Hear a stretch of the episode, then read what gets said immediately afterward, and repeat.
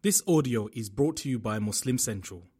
Please consider donating to help cover our running costs and future projects by visiting www.muslimcentral.com forward slash donate. My brothers and sisters, while we are helping people with water, with drink, with food, with so much more, you need to understand, underlying, you must help them with the good message of the deen of Allah.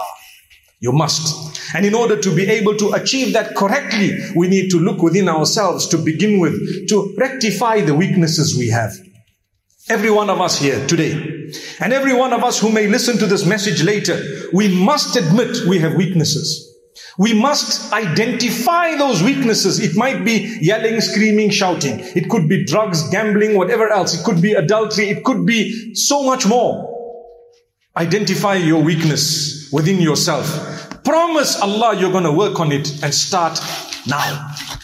That's success. True success is when you are moving closer to Allah. Today, I decided I'm stopping to swear.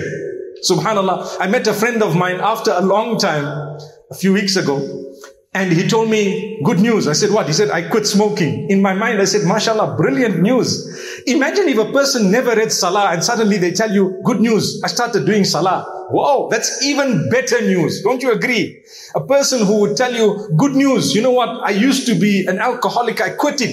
Subhanallah, that's amazing news. Someone hooked onto pornography, they say, I've stopped it. That is beautiful news. Subhanallah, we are talking business, it's more important than food and drink.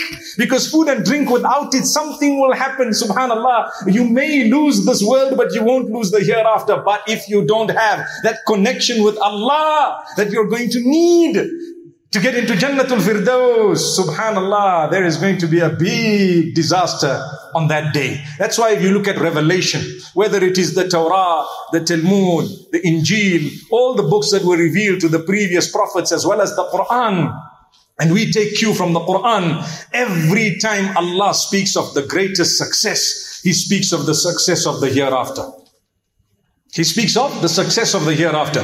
So may Allah make it easy for every one of us to earn a halal living. May Allah make it easy for every one of us to correct ourselves, improve ourselves on a daily basis, especially with those whom Allah has allowed you to interact with, starting with your own family members. And may Allah make it such that when we help people, we don't only give them material items, but we give them that which is far more important than material. material items together with the material items, and that is the acquaintance, the acquaintance of Allah.